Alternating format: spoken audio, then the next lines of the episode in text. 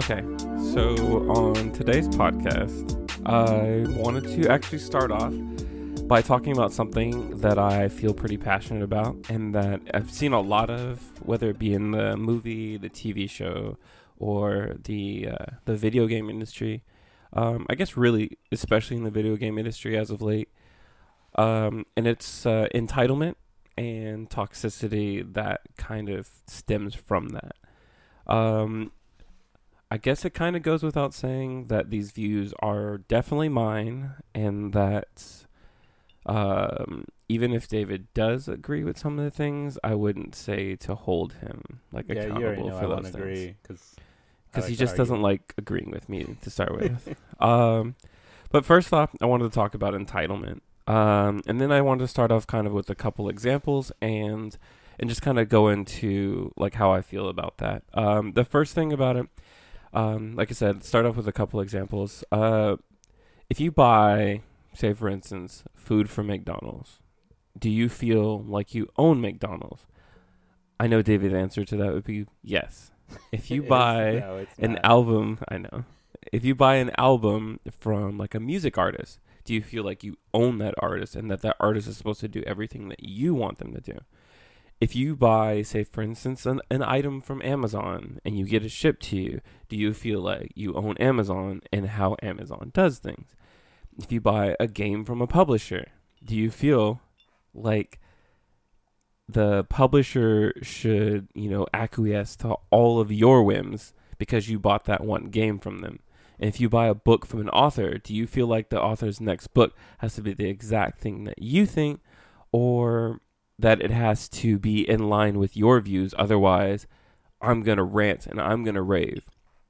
One of the things that I really wanted to to kind of to, to, to put down is that buying or uh, participating in the funding of any of these like ventures doesn't mean you own that person or the creative who made those things or even the, the the companies that put those out there you own the product that you got yes but that's all. And that's why you pay for those goods. You don't pay for you didn't buy a share in the company you know so you don't have a say on the board. You didn't um you didn't well you didn't you weren't you didn't participate in the process to make those things. So your opinion is just that your opinion. And if you feel like your you know your voice needs to be heard. And by purchasing something your voice is somehow louder than others. You're definitely wrong in that. By purchasing something you're actually giving permission to the person who makes something to continue to make the things that they're making. Because by purchasing it you're giving them the okay to say or to continue to make what they're making. If you really want to affect something and if you really want to uh to, to, to show your disdain for something instead of saying i'm going to buy it but i'm going to complain don't buy it show show that you don't like the product that you're that you're seeing think about the the the monetary gain that these companies will constantly go after in in in trying to ensure that they get to sell more products. If they don't sell enough, then yes, they're going to change their tactics. If and and they're going to start listening to the people who aren't buying because guess what? Those are potential sales for them.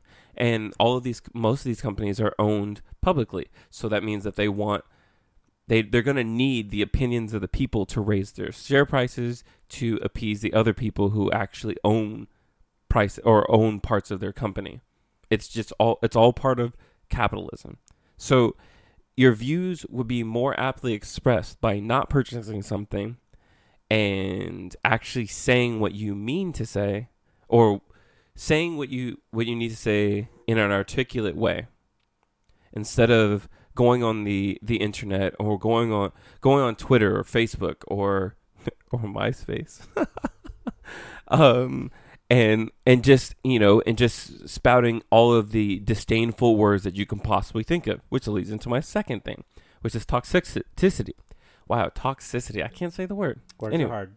Hmm? Words are hard. word they We've are established it. dude oh my gosh that's like a common theme for this podcast words are really hard i don't, I don't understand it just like that that was a lot of words to say um anyways uh, back to toxicity. So the people that you're complaining about and the people that you're talking like all of this uh, that you're spewing all this hate speech towards, these are also people too.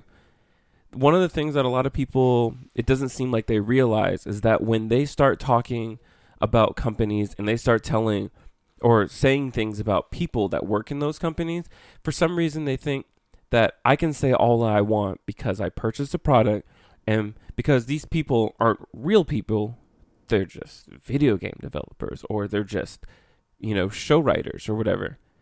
They don't have feelings like I do. I don't really care. And because they're a public figure, that makes it all right for me to say anything I want to about them because they put their life out there in the public to see.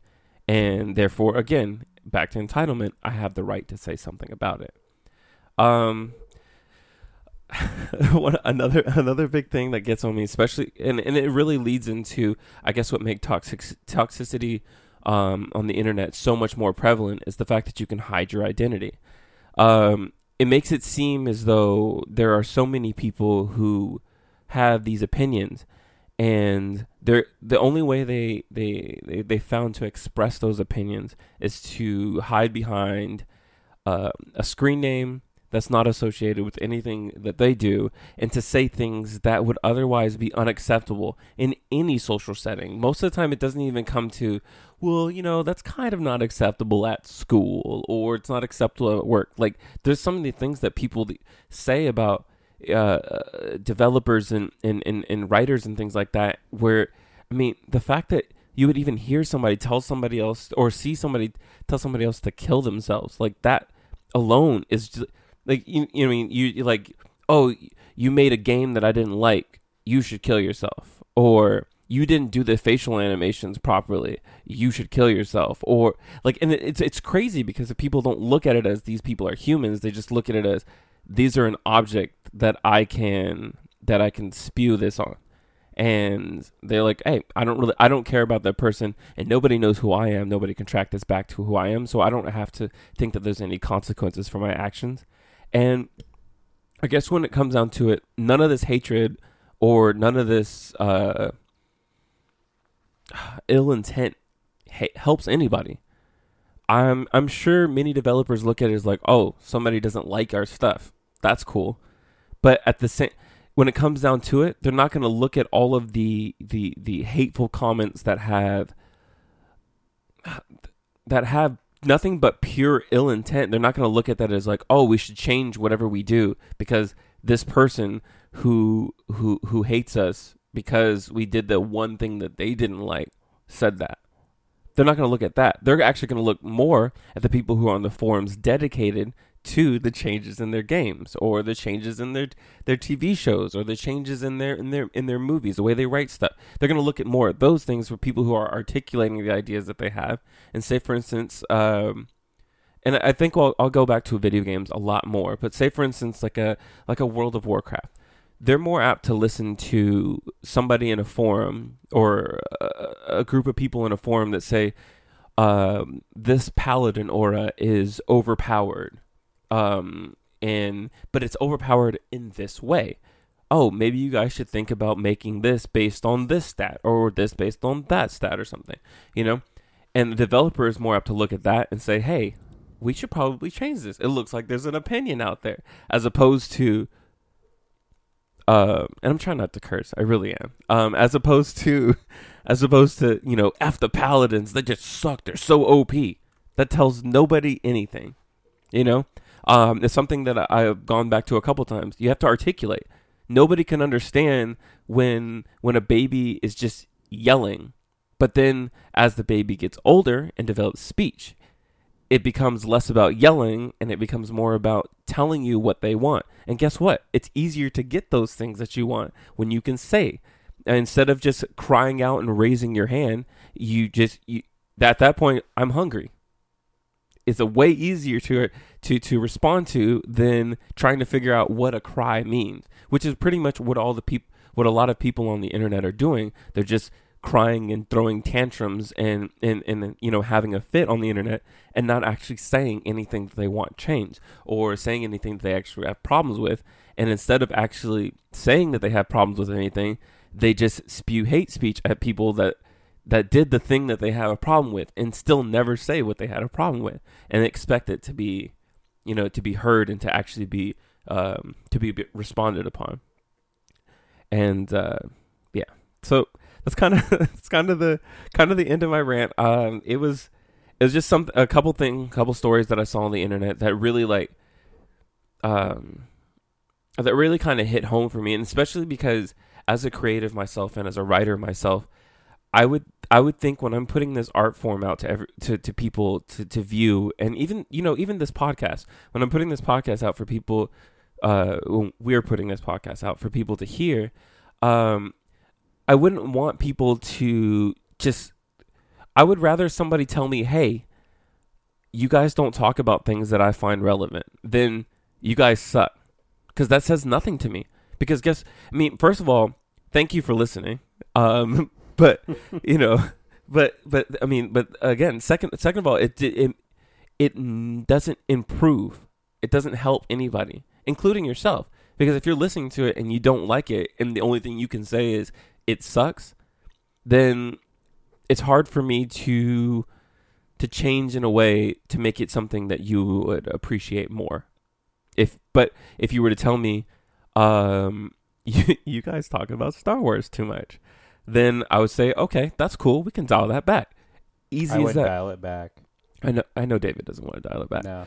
but I, you know, yeah, it it comes down to articulation and to recognize that the people on the other side of the internet they they're also people too. The people who who you're talking about and that that you think are just uh they're just personas. They're they're not actually the, the people themselves. I'm talking mad mad shit about a developer. That's not a real person, you know.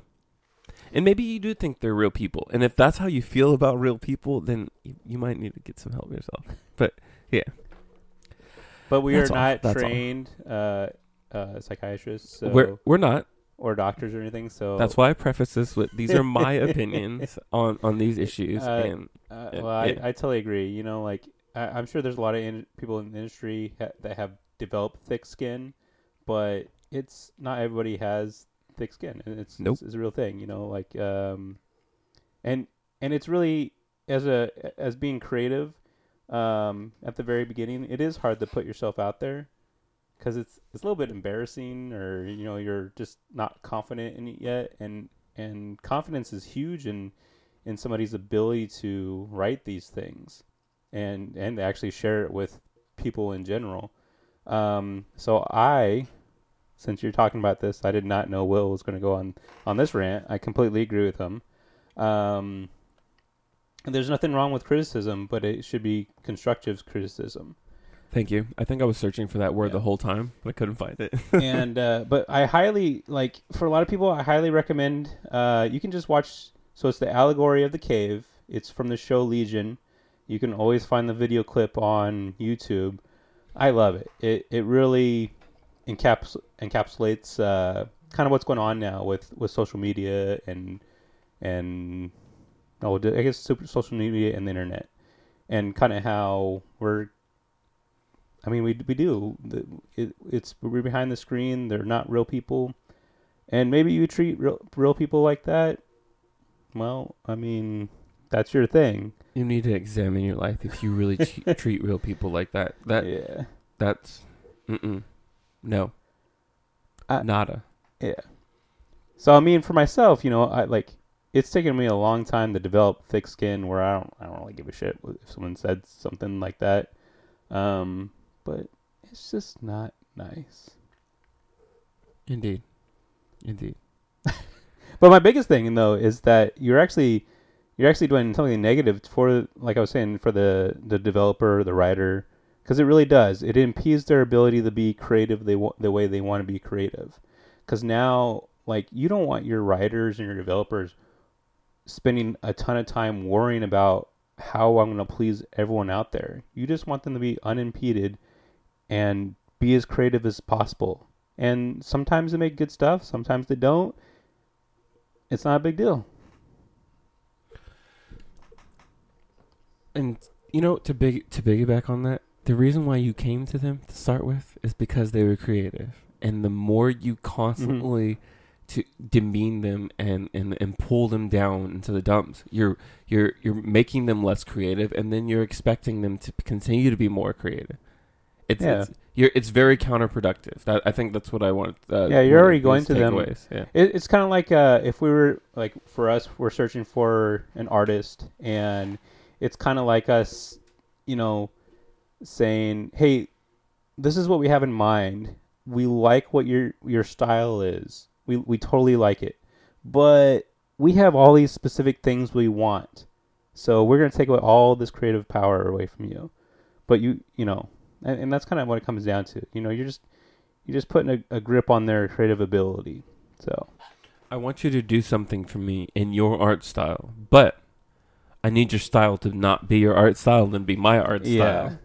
That's effectively what you're telling them. Yeah.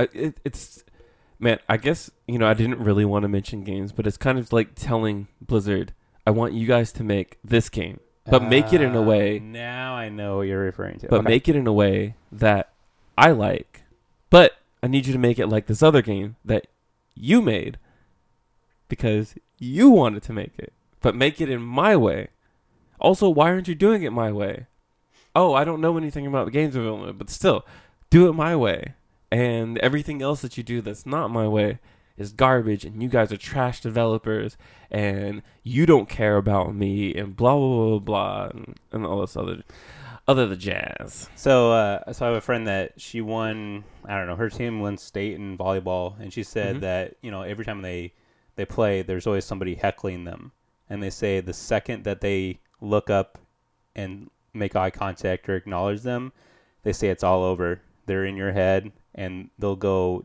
ten times as hard. when you make eye contact with the heckler hmm Hmm. Yeah, they they basically like it like em- empowers them.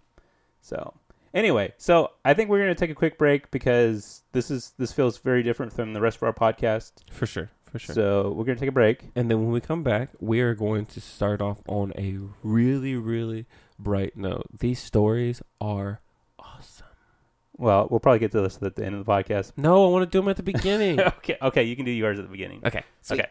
bye or no not really bye i'll be right back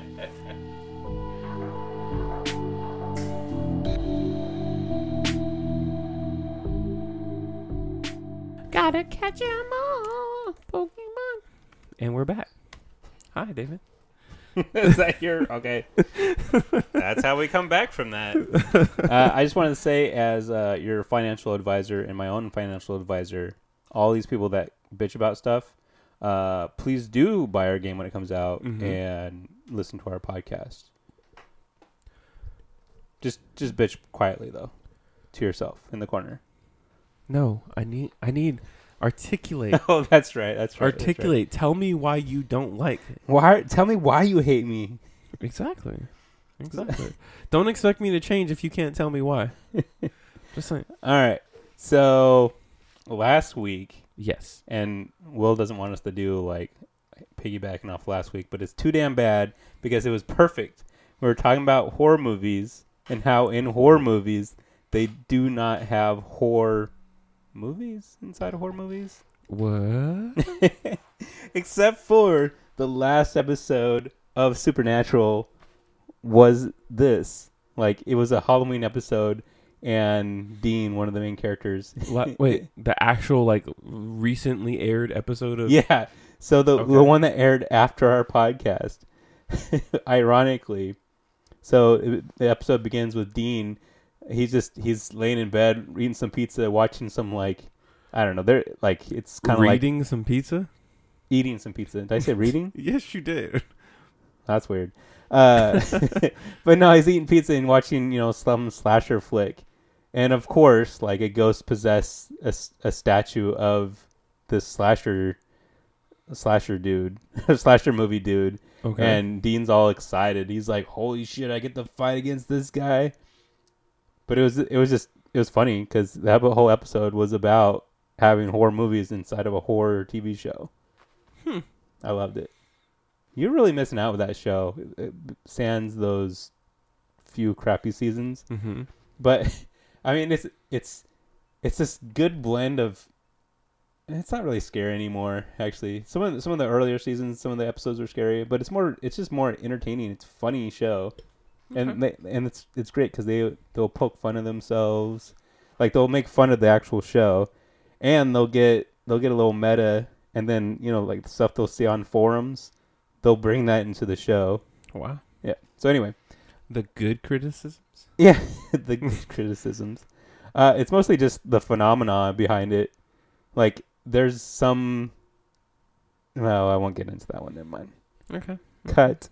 Um, so something that sucks these days about watching television is that if you're not watching it that night, you go on the internet the next day. Spoiler, spoiler, spoiler, spoiler, spoiler. I mean, like you just spoiler, spoiled spoiler, that episode spoiler, on our podcast. I didn't spoil it. It's it's not like the main story or anything like that. Sure. Okay. However, you have to justify it to yourself. That's whatever. um, because we just had they just had a Walking Dead episode where it's and I don't feel like this is a spoiler because I've been advertising it on TV. You know, Rick's last episode. But then, Spoiler alert. yeah, but then I can't, I can't watch it that Sunday night because my wife's working Sunday night, and so I always watch watch the next day. Oh, because you have to watch it with her. Ugh, obligation. but then, but then, yeah. As soon as you open up the internet, I'm like, damn it, I forgot. I'm not supposed to look on the internet today because it's going to tell me everything that freaking happened. And you try to avert your eyes, then of course, you know it's in the title. The spoilers are in the title. Because people suck. Humans are garbage.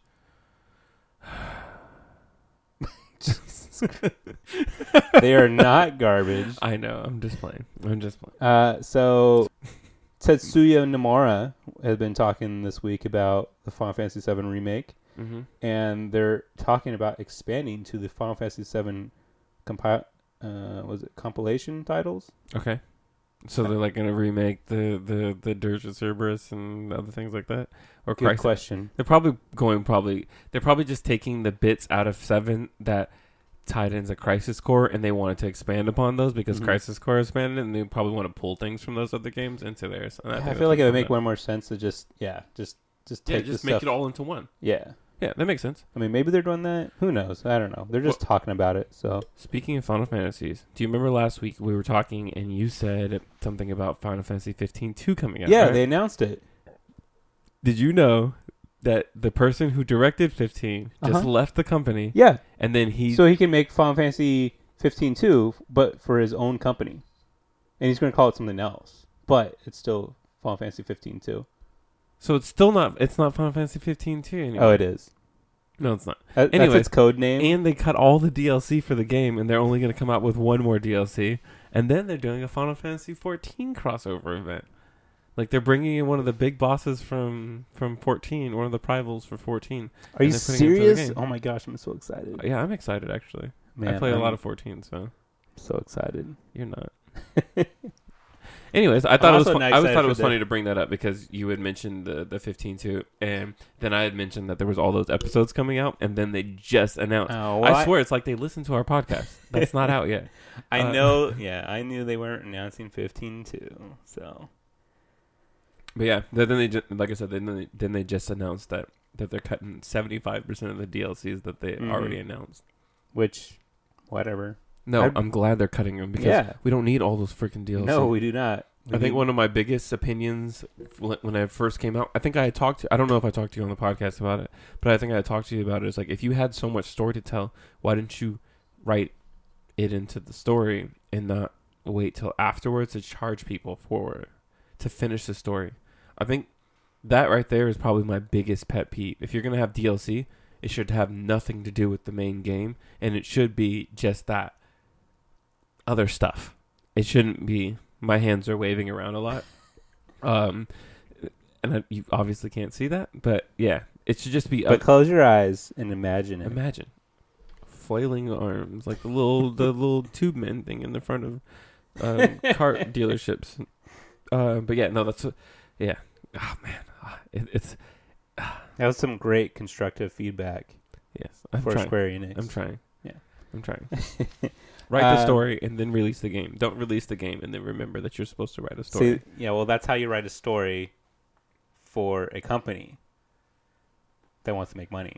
True. No, I'm saying with the DLC. Right, right, right. Yeah, Yeah, yeah. if you want to monetize and make it feel like the things that you're releasing after the fact have actual value to the core gamers, you, you're going to want to make it heavily integrated into the story and make it seem like they're missing out on something by not purchasing the new things that you're coming out with.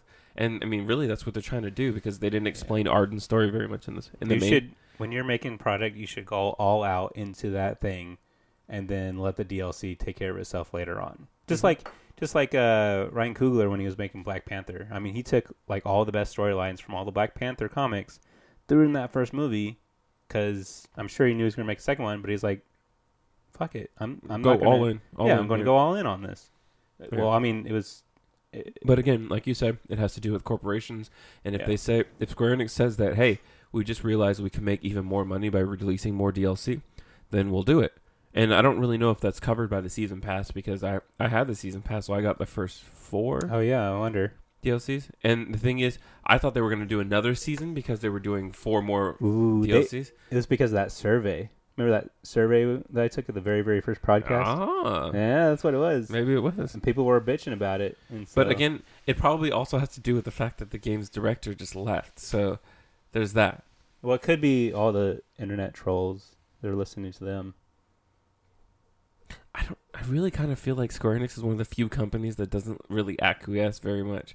They just kind of do their thing. Kind of what? Acquiesce. They don't. Um. They don't change their ways to, to to blend with the ways of people's opinions. I've never heard that word before. Not even in passing. Sorry, I'm a very uh, well versed person. My vernacular is quite substantial. Wow. all right, so moving on. Uh, past him tooting his own horn. Um, toot, toot, toot, toot, toot. wow. Uh, Prima Game Guides. You see that they're shutting down? No, that sucks. That does suck. It's I have kind a of lot sad. of their. I have a lot of their strategy guides. the microphone doesn't turn with your head. Yeah, again, I I know these things, but I do them anyways. Okay, I I It does understand how sound works. I, I mean, I don't even. I basically didn't even use the guides, but I would always buy every time I found they're Fantasy just- game came out. so, I would buy. so them. cool. Yeah, they were cool. There's so many good pictures. uh, but yeah, I no, love that pictures. that kind of sucks. Yeah, sucks. Who's gonna make the the strategy guides from now on? Uh, the internet, probably GameFAQs.com. You actually, you know, Actually, all these internet sites like IGN does, GameSpot Yeah. or Stop Spot. I That's how I, that's how I beat Final Fantasy three and four. I think. Well, I still haven't beat four, but yeah, how I got through them is I went on GameFAQs and and they like the maps I and don't stuff. need no guide. They would write the they would do the, the, the maps with like ASCII characters. So oh, yeah, yeah, yeah. so they would Oh, actually- yes. oh gosh, it Oh, was like man. the best thing ever, and it was so it was man. It's it's it reminds That's old school. oh that's hella nostalgia for me. Man, I actually still have the Takes it back. strategy guide printed out from. I think it's. Oh, actually, I think it's Xenogears, but it was a GameFAQs one, so it's just a bunch of text.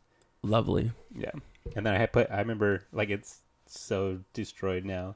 It has like tape covering the staples, so they don't pages more pages don't come out. Wow. Um, so another thing that's happening is uh, they're making a Breaking Bad movie. I heard about that. It's gonna be like a pre, not a prequel. It's gonna be a sequel following Jesse Pinkman. What do you think? I think that Aaron Paul's a good actor, but I don't know if he is a good enough actor to carry a movie by himself. I, so I think that part's fine because he has a defined character. right, right. So, So, uh, so okay, that's that's one thing. The second thing is that I don't think that the pace and the mood and the atmosphere Yeah. of Breaking Bad make for good movie material, and it's definitely seems like it's formatted better for long form television. But one of the things that I do also have confidence in, though, is that Vince Gilligan is a great story writer, Yes. and I think that he would be able to figure that out. Also, I don't. I've never really done research into other things that he's done, and he yeah, I wonder if he's ever done movies. yeah, and so, So- he may have written a movie before, and it might have actually been pretty good, and I just haven't seen it before. So Or this is him, you know, branching taking, out, yeah. yeah. branching out and trying it. And since he's already familiar with this, you know, character content, yada yada, it is. It just seems a little weird. Um, whatever, I'm okay with it. Um, and then the very the most important thing uh, that happened this week was uh, Idris Elba. He was declared the sexiest man alive. I agree with it. You think he would have been? I think he would have been a great James Bond. I think he can still be a great James Bond. He might be getting too old now, though. Nah. No, Movie That's- magic. No, that's true. I guess it doesn't really matter. Yeah. Um. Yeah. Okay. Also, real quick, did you know Stan? Speaking of old people, uh, did you know Stan Lee made a cameo in the Spider-Man video game? I I did not. Yeah, he does. I just saw it and I was like, I'm not gonna give away where it is. Does he come onto the screen and he's like, "Toasty"? Yes. yes. Whoopsies. Oh wait, what's it? What's his? I think it his is thing he Toasty. says? I think it is actually Yeah, yeah, yeah. Toasty or Whoopsie. He might have actually changed it though, or they might, the developers might have changed it. No, in it's different Toasty. Okay. What what's uh what's Stan Lee's uh what's his phrase? Excelsior. Oh yeah, okay. That that would be great. Do the same thing. Excelsior. that would have been good. So um I haven't marked to take a break right now, so I guess we're gonna take a break, even though it doesn't seem like we need one, but we're gonna do it anyway. Let's just take one anyways.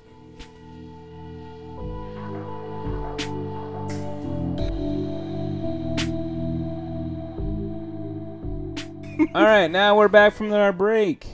Um, we did have to cut some stuff out because Wil. Um, yeah. Anyway. Uncontrollable bouts of laughter. Yep. Uh, so last week, uh, we both were instructed to write some stories with some criteria. Uh, we're going to start Mhm. with Wil's, and then we'll do mine later on.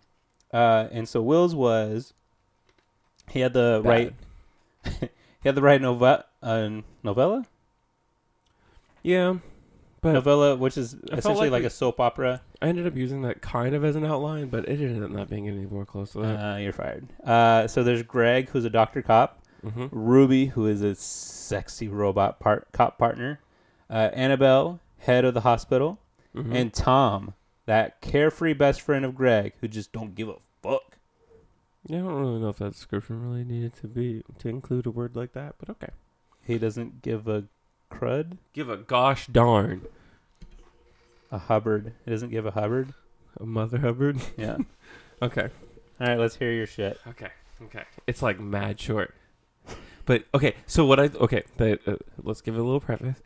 I kind of thought when when we were saying novella, I was always thinking of like like ending on the uh that note of on the next episode. Mm-hmm. but it was always felt so short and it always felt like you never really accomplished anything in the story but then like you are you rocky and Bullwinkle and underdog that's Yeah. what i was thinking about because it gave you that feeling of okay something was accomplished and then not really oh crap they're not gonna finish it i gotta wait till next week Does your uh, does your story have a name, a title? not at the moment Yeah, that's okay. okay okay okay so But it, you know, it's got to end like bum bum bum, and then next week on it's not gonna end on a bump bump bump but it is gonna end on a next da week da on. da. But we'll just give you the dot dot dot Okay. I did kind of have some moments with bum bum bum, you know, with the like with the little. Do you remember that? Vi- sorry, sorry, another tangent. Do you remember that video with the little like the little gopher that comes out of the ground and then it goes dun dun dun dun, dun, dun and then they have like it zoomed in on his eye and he, like he's giving like the evil eye or whatever. I've never seen this. Oh, I'll play it for you. I watch Netflix now. Oh, sorry. No, no YouTube for you. Oh, okay. Oh, it's on YouTube. Yeah, I Yeah. I don't watch too much YouTube. Okay, so the story opens with Greg enters a room and is surprised.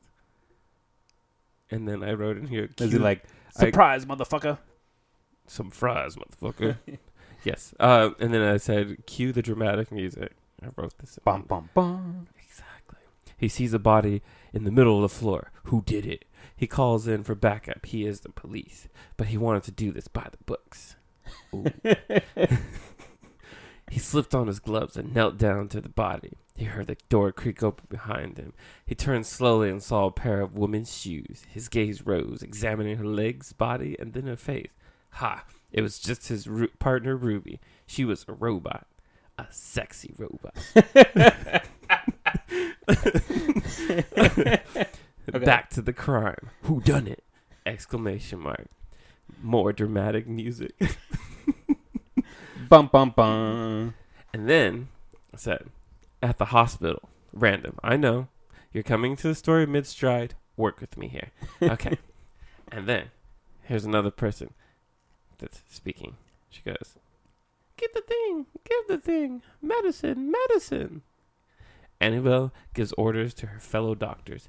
Tom, what are you doing here? And then this Tom. Tom sounds like an invalid, so he's gonna be like, Greg told me to tell you he's gonna be busy tonight. Lots of work. And this is Annabelle's thoughts. Sure. Why lots is of- his best friend like 80 years old, missing his teeth? Because he doesn't give a fuck. okay. I don't need teeth. Fuck you all. Exactly. And then this is Annabelle's thoughts. Sure, lots of work. It's that robot partner of her of his. She she should have never dated somebody she works with. This implies that Annabelle is currently dating Greg. Uh-huh. Who's a robot? She's a robot. No, no. Annabelle's not a robot. Oh, Annabelle and Greg are dating? Yes. Okay. Okay. And she Dun, was, dun, dun. and she was thinking she shouldn't uh, date Boom, somebody she worked with. What? And then she, uh, yeah, yeah. And then she's like, stupid robot. And then I drop another bomb. Greg is also a doctor. Oh, shit. I know. Crazy. and then, and this is Annabelle. Sure, more dangerous cop stuff. I mean, it just sounds like he's a doctor of love right now. Ooh, okay. Uh, she didn't like his other job, but he was helping people. Tom didn't have a job. Moocher.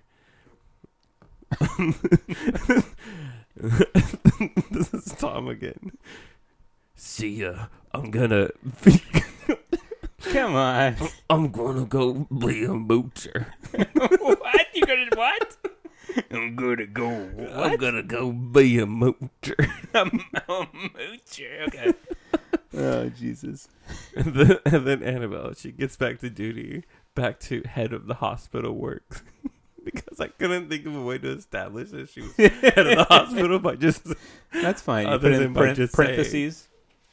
And um, yeah, that, that that was it. On the next episode, you get to find out about more about on the, the, next crime. episode of Doctor Cop. Doctor Cop, sexy robot. Wow, chicka bow wow. Hell yeah. Um, yeah, we'll find it out. Uh, maybe. Wait a minute. What happens in the next episode? I really Oh, want to know. We'll have. We'll, oh, oh, oh. Whew. Okay, Wait a minute. Is this going to be an ongoing thing? I think so. Okay. I kind of like it. you just write like a, a couple paragraphs each week. Yeah, Okay. it'd be great. Okay.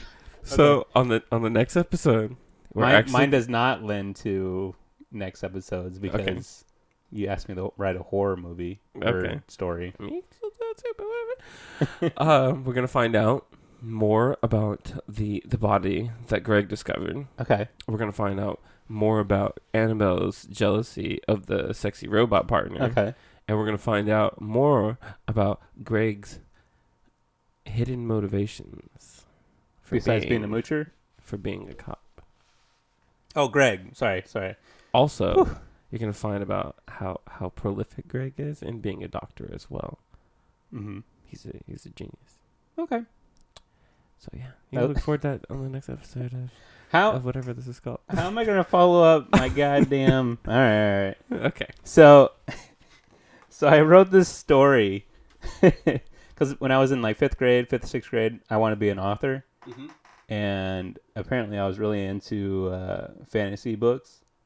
So I wrote Me this too. story, and um, I really like Wil's voices he does. So, yeah, I think it's it's uh it's like it's like four pages or something, five pages. I hope you're really excited. How many this. different characters do you have? And There's do you want to describe? four four different oh do i have to describe the characters Um, all I need uh, for their voices. uh well there's ooh gosh all right let's take a quick break No breaks. ah shit Who's- i don't who's- remember Who's Bryn? bryn is the dude's the main character's friend i Okay. think who don't give a fuck Okay. Really? i don't Oh, know he's gonna talk. He's gonna talk like this. okay do it Um, what about Duncan?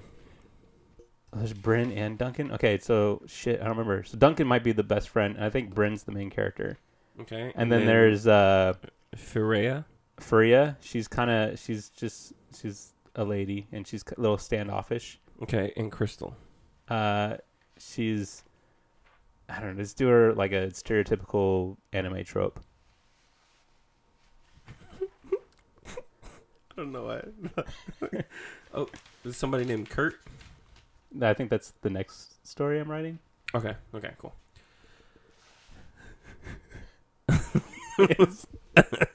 Okay. Wow. Bryn exclaimed. Look.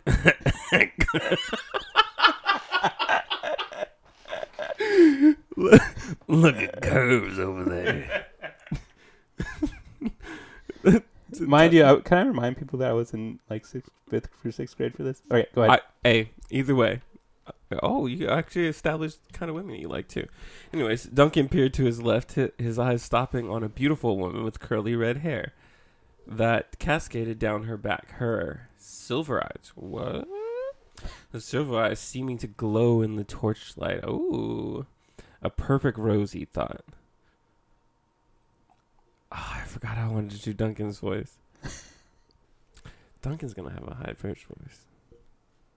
Has Duncan gone through puberty yet? uh, multiple times.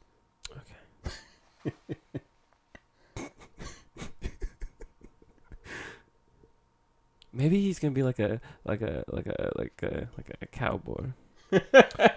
Doesn't look to be your type. what do you think?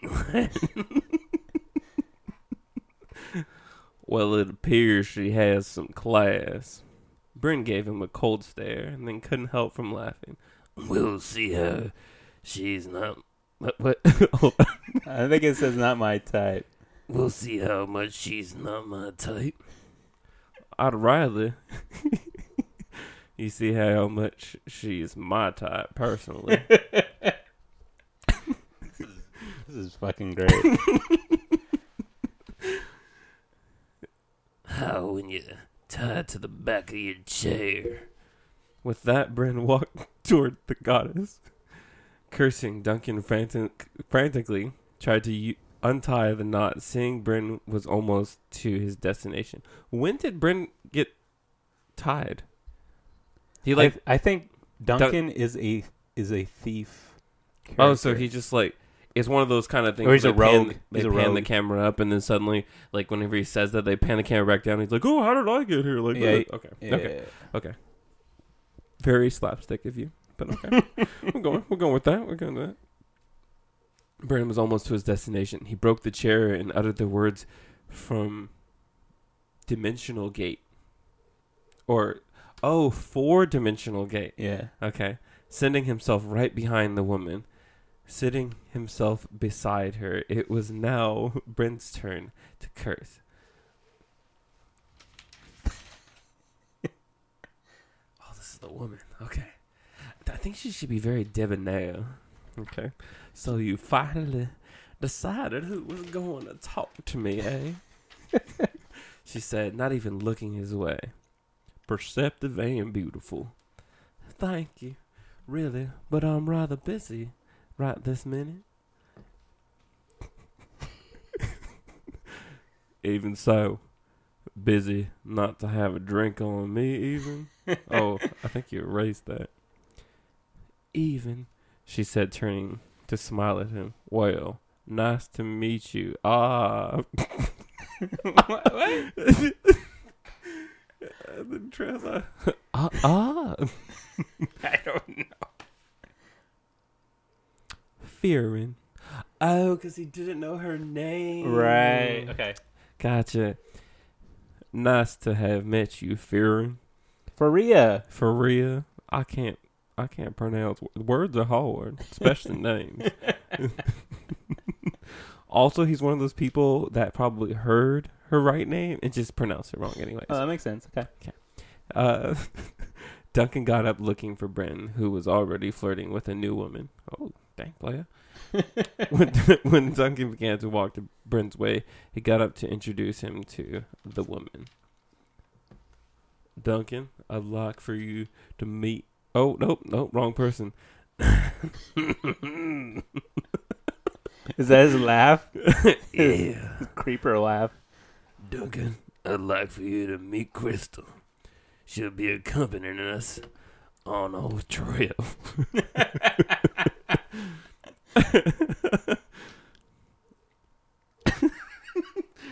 ah, excuse us for a moment, Crystal.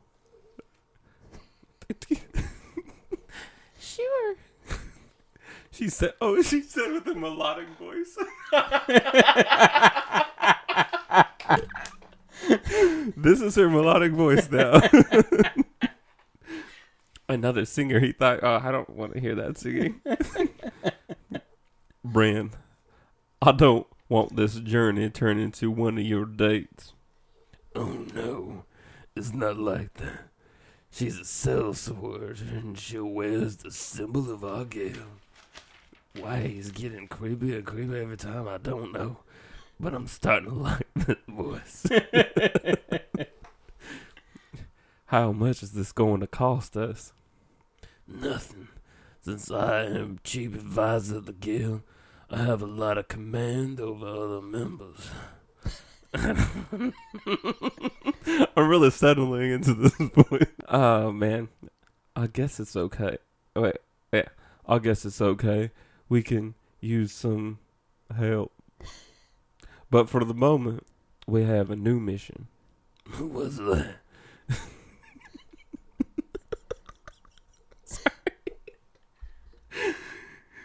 you know that woman you called curves? Brent smiled at that. oh my god. My well, I hate to tell you this, but this is not her name. It's Freya. Faria. Freya. Gosh. For real? I, I'm from the country. I don't pronounce names properly. also, words are hard for me too. anyway, she's an assassin. How do you know? I saw a curved knife. Knife. He doesn't even say knife right. of the N of of the NYT. Them again. Why are they both from the country? Okay. I don't know, but we have to watch our backs this time. But I want to see who she's after, though. Looks like work begins. She's leaving. Get going then. Where are you going? I have something else to take care of. What? Oh dang! I got the dialogue mixed up. My bad. it's okay. My bad. My bad. My bad. I have something else to take care of. I'm gonna take Crystal along. Can I trust you? Don't worry. I'll let you have first shot at it.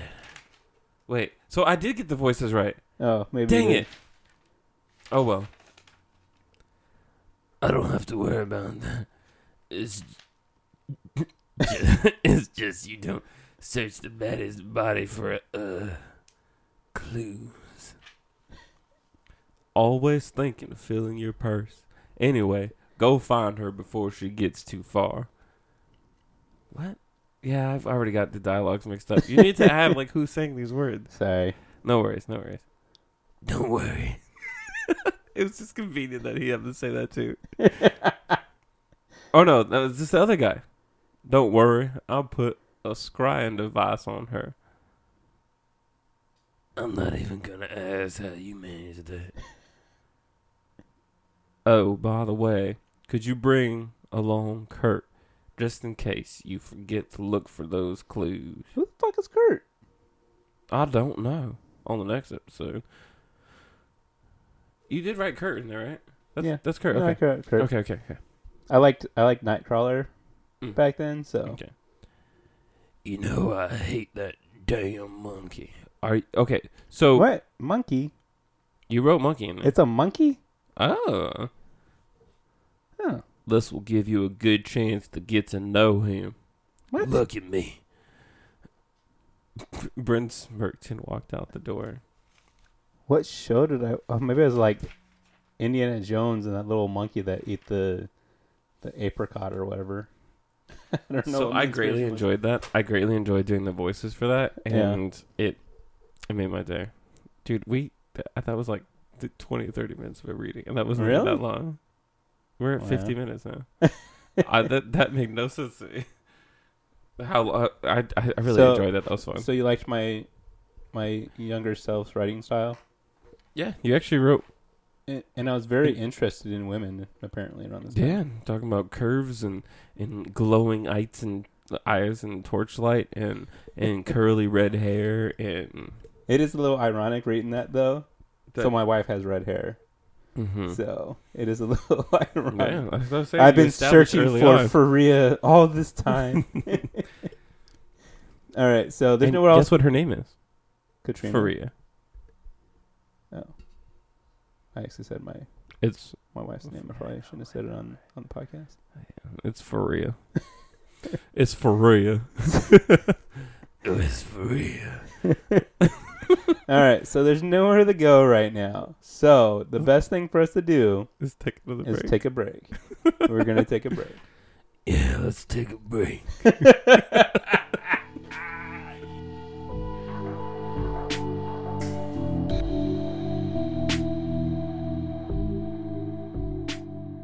and we're back.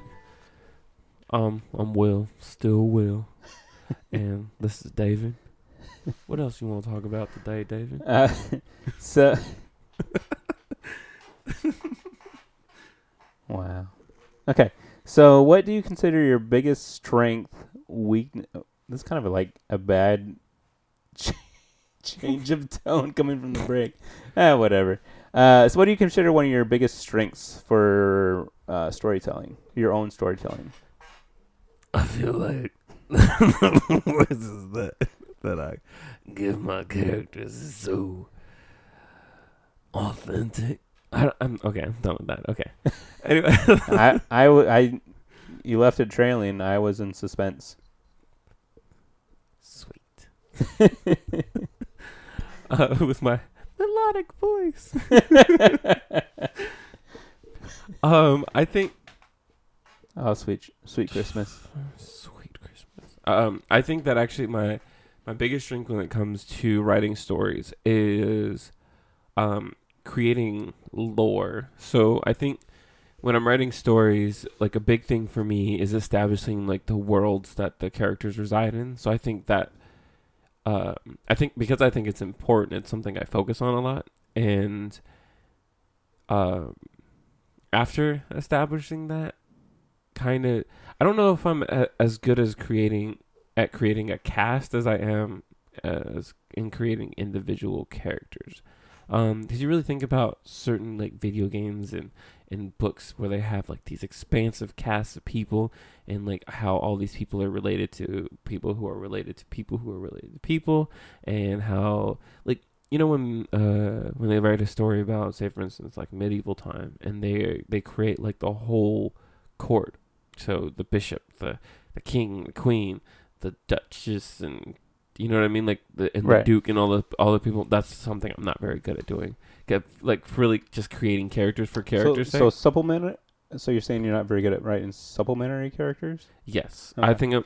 I'm. I'm thinking. I would say I'm. I'm pretty good at writing main characters and central cast, and then creating the lore behind behind the world that those people exist in. But in terms of, I guess creating worlds closer, creating the parts that are lived in. I guess.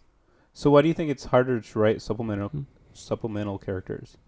Um, I think it's because I'm so focused on creating the through line for the story that I forget that the story exists within a living world. Not saying that I don't, I don't, I don't forget that it exists in a world because I created that world. But it, it always does feel like I, I kind of that's something that falls to the wayside. Oh crap, there other people live here. The story, I know the story is about this person, but I gotta. So it's I- like it's like the show Friends, where they always have people, a bunch of people over, but they Mhm. still only talk to each other. exactly, Yeah. yeah. Um, So like they're like like you write them, they exist, but you you forget to give them and give the the the other you know the supplementary people or the supplementary like cast of characters a life themselves. They just kind of exist as uh window dressing for for the rest of the story. so when you play an RPG, do you talk to the NPCs? I do. do do I talk to them out of the necessity, text. though. Yes, I do. Oh, see, I I talk to every one of them, but I go click click click click click. Okay, that's next one. Yeah. So I'm, I'm just looking for Well, quests. I'm also like a really old school RPG player, which I mean, I feel like you are too. And um, actually, one of the biggest things whenever I was playing games like uh, like Neverwinter Nights, it was always important because it's like a very heavy Dungeons and Dragons oriented thing. NPCs never really feel like just NPCs. You always feel like if you talk to somebody that they were either they would unlock quests, but a lot of old games they would they'd be really more subtle about it. There wasn't quest logs, there wasn't uh like menus for all those things. So you when you talk to people, you had to be a little bit more intensive to those things. yeah, like nowadays, like like when I'm playing Dragon Quest, there's you know on the mini map there's a purple dot. Yeah, That oh, means no mini maps back in the day either. Yeah, that's I mean that's a quest, but you yeah, you didn't have that. that's probably the biggest reason why. I, I mean, for me, I just don't have as much time. So I don't- now MMOs, no. If it's not the story quests or like maybe something important like the the class quests, which I actually find those quite intriguing. Which is oh man, when we talk about storytelling, I feel like that's probably one of the greatest like storytelling MMOs. Like they just Final Fantasy Oh, 14 okay. is like they just they're all their writers are just uh they probably bring on such a huge cast of writers that every a lot of the stories feel very like diverse and that they're exploring different scenarios that have nothing to do with most of the time with the main scenario. So, say for instance, right now I have a Dark Knight, um, and as I, as you level them up, in order to get some certain abilities, you'll get certain certain abilities just for leveling up, but other abilities for your class, you get them via class quests, and those class quests take place over over ten levels worth of of that class. So it'll be like from level 50 to 60, you'll have a whole class like storyline. And the storyline for this one, and I don't really know if you consider MMO spoilers unless it's like the main story.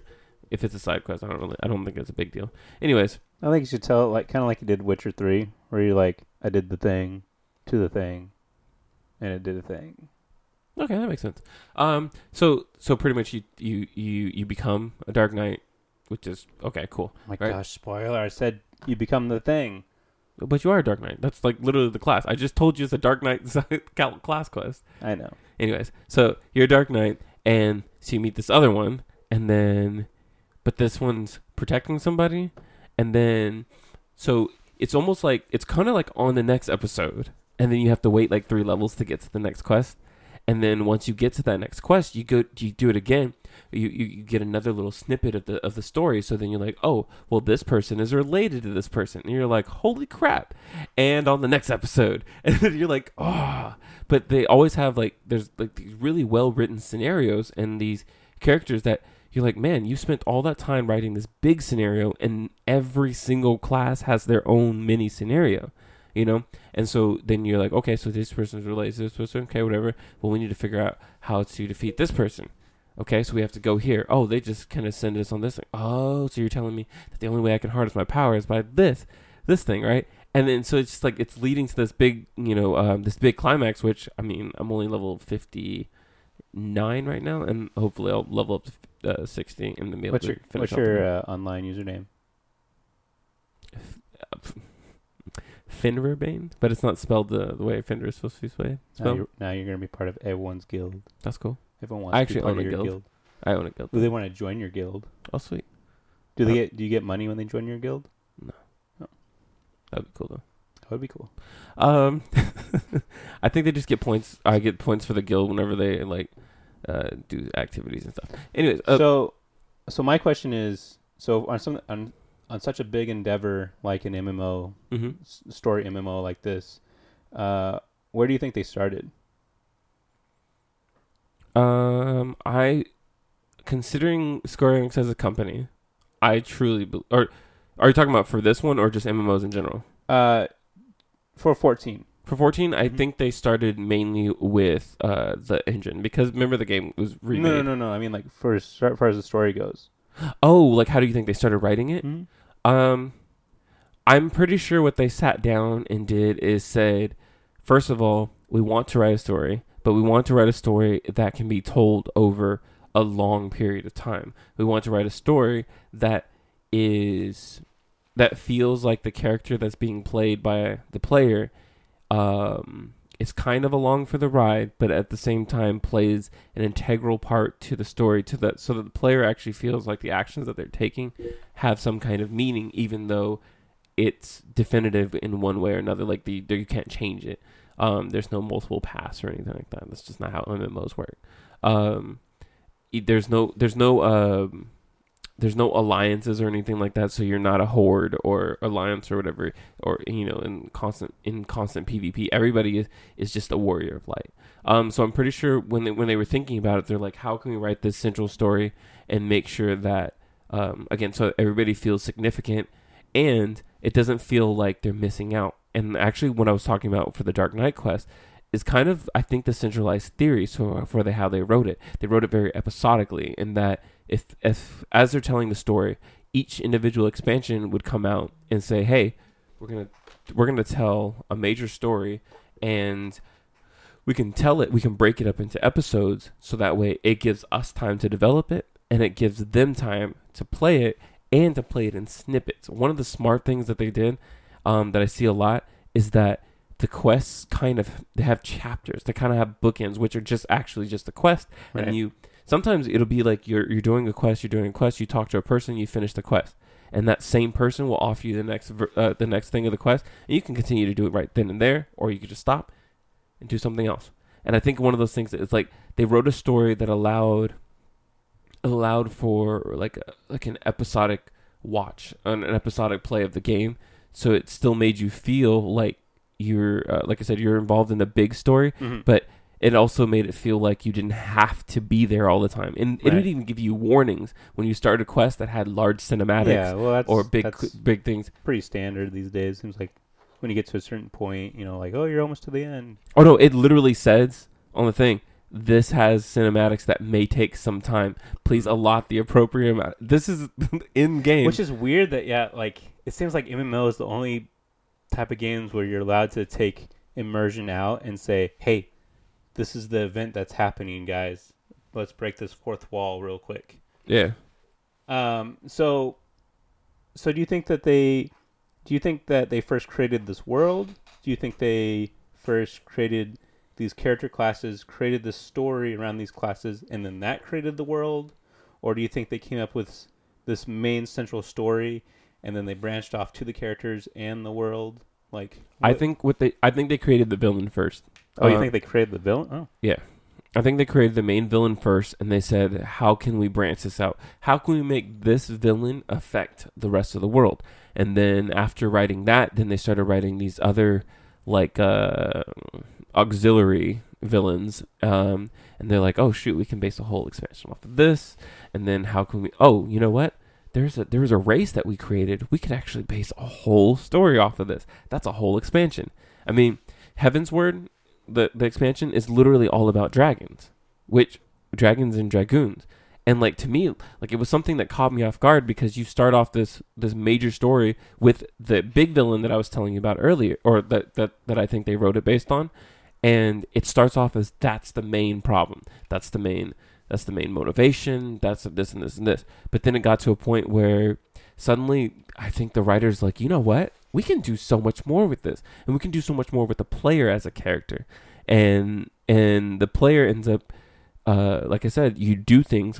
Obviously, you don't have a choice in whether you do them or not, but you do things that actually have an effect on um, how the world views the play, the, the the warrior of light, which was like crazy to me because I I didn't really think it would be possible because it, because of the the way the MMO storytelling works, and somehow they end up manipulating manipulating me into into realizing this is definitely possible and it's able to be done well in an MMO setting.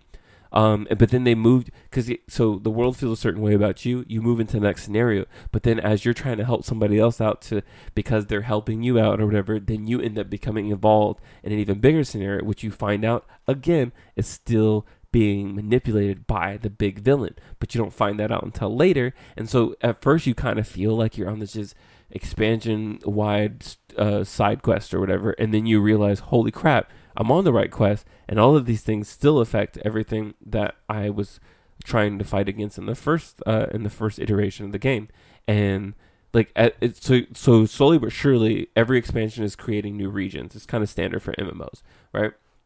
So you get you get these new regions and you get these stories to be told in these regions, and then you find out how these stories are attached to your other things, and you find people from your past, or not your past, sorry, you find people from the past of the people that are around you that are for the central for the central your, stories, Your own, your own past. right? Um, They're like, all right, we gotta get we gotta get as much information on this user as possible. yeah, we're gonna we're gonna, tell and we're gonna put it into the game, kind of like kind of like uh, psychics, whatever you know. Yeah. yeah, exactly. Um, That would be that would be that would be legit, right? kind of awesome, actually.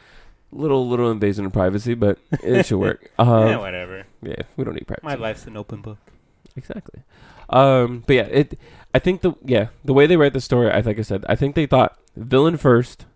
Here's the world, and because we are creating an MMO, let's create regions, Mhm. and then we can kind of stagger out those regions. We can actually like theme the regions, so we can actually get certain feelings in certain areas. We got desert place. We got a we got a like a like a like a coastal resort ish place uh, and then we got we got a wooded areas, and then we're like, oh, you know what? Let's do a Japanese theme place, or let's do like the Gothic theme place, which is Heavensward. It's just pretty much Gothic everything because it's like castles and whatnot. And then you have oh, you know what? Let's do ruins because the dragons are old. And then and then and then we're like, you know what? Let's do technology because guess what? This whole game actually has a lot of technology in it, but they do kind of the cyberpunk, not cyberpunk. I They- think, we're, I think we're going to change this podcast into the Final Fantasy 14 podcast. one day. Um, they do. They So- actually kind of do the thing that Final Fantasy VII did, in Mhm. that it had this like weird fantasy punk Magitech. cyber thing. Yeah, Yeah. that actually, it, Well, it, it actually is Magitech. Yeah, it has Magitech. yeah, so Final Fantasy fourteen is is Magitech. So- Uh, So if you okay for you, if you're to make an MMO mm-hmm, story, Mhm. like I am curious, like where you would start. I know where you think they started, yeah. but where do you think that you would start in writing this? You know, I think I would probably start writing the the player's character first. Yeah. I think it, it's kind of weird because most of the time player characters in MMOs don't have much, if any, dialogue at all. And I think one of that's yeah, it's kind of like I think that would be the challenge of it all, is to create a character that will never say anything. It might just answer a question and then nod their head. Like you'll get a choice to answer a question and then you'll just nod your head and go like this. You get sorry, you can't see it. You get the motion of making it seem like you're Mhm. explaining something or whatever. But I think the challenge would be to write a story from the perspective of somebody that really truly has no control over the story that they're taking place in and then kind of branch out from there. So as you're starting to write okay so this is we'll just go back to 14 this is the warrior of light. How does the warrior of light fit into this world? And then i think yeah so creating i would create the character first the the player plays and then um because usually with mmos you have different races um then you kind of branch out. That's the next thing. So you think of what kind of races do i want to occupy this world uh or do i want to have multiple races? Or do i want to just kind of leave it as you know different color kind of people? And so, you know you know what i mean? Well Yeah. because when we think of races in video games we think of like orcs Purple and, and elves and yes.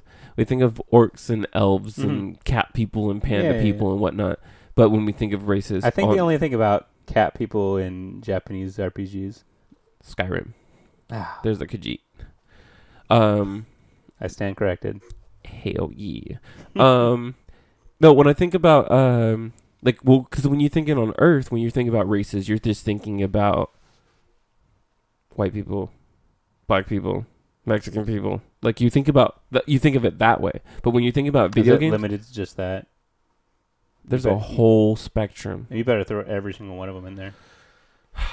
Let's Just- get I'm started. just kidding. I'm just kidding. Um, but but yeah, yeah, that's what I'm saying. So you could either go with kind of like that idea of like an Earth kind of race, or if you're thinking about a fantasy setting, which is again, it's part of the writing process. How do you how how do you want to branch this out? How do these uh, how do these other races coexist with with each other? And then that's when you start to build the world around those races because uh, it would be it'd be shaped by their their their place in the world, and then creating a and yeah, and then creating a, a, a a villain that uh, you obviously have to give a motivation to, Right. and then once you create that motivation, you have to start thinking about whether or not that motivation will actually give like credence to the things that that person's going to do, and It- then how the, the scenarios will play out for the main. It's character. such a long journey in, in a in an MMO. I don't even know if the main bad guy needs to be like great, you know, because you're gonna have to have multiple bad guys. You would imagine. hmm But that's why I thought, like, man, I will sing the praises of Final Fantasy 14 until it gets bad, which I I highly doubt it's going to. I mean, they they're just they they they do really good at, um, like always every like patch and stuff. They're always giving more of the good stuff. It's probably because they get more constructive criticism about their game, and so they write more of that stuff into there. So if somebody goes, I really like the Hildebrand side quest, which is literally just this like Inspector Gadget uh looking doofy dude that he wears like a like a tuxedo, right? And he's just he's he's really doofy, but and he's not really that smart, but he's trying to like solve all these crimes and stuff. And the animations that they give him and the facial expressions that they give him are just they're they're above and beyond. They're like slapstick, uh, like anime expressions. It's it's it's pretty funny. So people say they want those all the time, and every other couple patches, they put more of them in there. And so there's always like these, and they're like expansive. They're not even just like, uh, you talk to somebody and you just get like a wall of text, wall of text. They're like whole things, uh, like scenarios and cutscenes and like special animations specifically for this these scenarios. Like they put love and effort into those things. But I always think about yeah, if you if you are going to make an MMO, the the first thing you got to think about is after you started creating your big bad. It, it MMOs are all about listening to the community. Even though you may have an idea of the way you want your story to go, if somebody suggests something or if a fan writes something in a forum or something and it and it seems like it might actually ring true, then take inspiration. Like it, it's, I feel like World of Warcraft probably uh, did that quite a bit because I mean, if you look at the direction they went, they started off with we have a story we're going to tell. We're just pretty much retelling Warcraft three. We're expanding the world, and then um, and then after that, after Lich King, it did seem like they were just like, you know what, that would be kind of cool. I guess we will explore this. Oh, time travel sounds cool. I guess we will explore that. So, so for an MMO, uh, like you you think fan feedback is critical, but then, you know, like stand- Constructive. fan. Construct- yeah, yeah. But for standalone titles, you you kind of think that that's like they're. Do you think they're different entities where you don't really need you don't really want the fan feedback for a singular title, but then an MMO it's almost essential because it's such a community. Yes. So we have the community, but you also have the fact that people are paying all the time for something. So because It's more of a service. it's a service rendered. okay. That being said, it's a lot different than say for instance, if I bought we're, let's stick with Final Fantasy. If I bought Final Fantasy 13, once I get Final Fantasy 13, that is an expression of an art form, that's an expression of a story that was written for other people to enjoy. Done. Yeah. I can't do anything. I can't change Until anything. Final Fantasy 13 too. Right. But but you see what I'm saying? That like And I can't. It's it's a it's a pack. Wow, it's a package. The package is shipped out. Once it arrives to you, you enjoy it, but you enjoy it from knowing that somebody created it for people to enjoy. Mhm. Whereas you have an MMO where it's created, it's given to the people, they get to play it, but then they're constantly coming back to it, and they're const like for 14 or for for World of Warcraft, people are paying every month, so you are now you are subscribed. You are actually becoming you are the person providing the money to continue the project as opposed to create the project Right. because the project was already created before. Say for instance, like a standalone game, they're created and they're bought by or they're they're paid for by a publisher. That's why the publishers always get the say, the last say in what game actually comes out to the public. Whereas for like an MMO, the people who are actually providing the money to keep that MMO going are the people who should be and whose opinion opinions are more valued than say for instance Square Enix yes obviously has a, a say in and Blizzard ha- obviously has a say in their game but the per- the people's voice who matters most is those five six seven eight nine ten million subscribers Yeah. that are giving the money to, to do that It also helps. It probably also helps that you know for them to say, "Hey, we're going to listen to our fan base and Yeah. really take their consideration." Yeah. And it probably really helps that you know they can listen to it And if they make something that's not that great, it's fine because there's so much other content Mm-hmm. to this. Yep. Also, again, like the numbers that I mentioned, it's millions of subscribers. If they put out the Hildebrand quest and it's only for two million subscribers that really like those things, those people are satisfied. But the other people, they have other things to play. And So- then maybe in the next patch, they get what they want too. And then the next patch, somebody else gets what they want. But it always ends up. It you can definitely tell it's like a rotating catalog of things. Oh, somebody really liked the uh the the the dungeon of the dead or whatever let's create a new heaven on high palace like you know it's just like this multi-tiered thing with its own individual leveling system some people like the challenge of those kinds of things they like the little hardcore if you die you have to start all over kind of thing and so you know some people are into that kind of thing maybe we won't put it out a whole bunch but we did have it for those people and those people loved it oh let's create another area because people do like these instance kind of things where they're not dealing with everything else in the main game it's just kind of a thing to do so those people who do just play this game all the time, they actually have something to do daily when they come into come into to, to play the game and whatever. They're just like, oh, I'm gonna log in and I'm gonna do some uh, some Eureka quests or whatever. That'd be cool. Or I'm gonna log in and I'm gonna do some squadron quests with with some of my friends or something like that. But then, it's it's yeah, I it's feel definitely like- about community feedback, I feel like you really like this Final Fantasy 14 thing. dude. I really do. I All right, really well, do. I'm, I'm a gonna big reel fan. it back. I'm gonna reel it back in. That's We'll- fine. We're gonna stop about uh, MMOs for a little bit. Um, so getting back to your own storytelling styles. Okay. Like, you were talking about kind of you know like making NPCs is, is is one of your kind of one of your weaknesses. Yes. Do you feel like you have any other things that are h- difficult for you in your writing, or is that mostly it? I think probably another weakness is that it takes me time, a lot of time to write. Yeah, I hate It's that part. I know, right? Um, it because it's such a thoughtful process and because it's very much an expression of myself. Like I, it, it definitely takes a lot of time, and I know that obviously other writers they express themselves, and, the, and as you write more and everything, you you become better at it. Um, and I think that's just probably a drawback of the fact that I have some experience, but not all of the experience. So I'm still kind of Remember how on that. hard back in the day? Well, I don't know. Maybe it wasn't hard for you, but remember back in the day when you'll have to make the five paragraph essay, and it felt like such Oh, a gosh. chore. Or and when then- they hit you with the word count thing, and I'm like, Yeah. "Are you kidding me?" Yeah, and later on, like I became a master of BS Yeah. by that. yeah, like I I'd be like, oh, I gotta write a five paragraph essay. All right, give me like half an hour. Right, let me pump this out. Yeah. Let, let me find my quotes. All right, here's my BS I say around these quotes. Okay, there you go. Oh, I got an A. Cool. It was like a, a fact and two opinions, a fact and two opinions, something Yeah, like yeah, that. yeah. And then it is.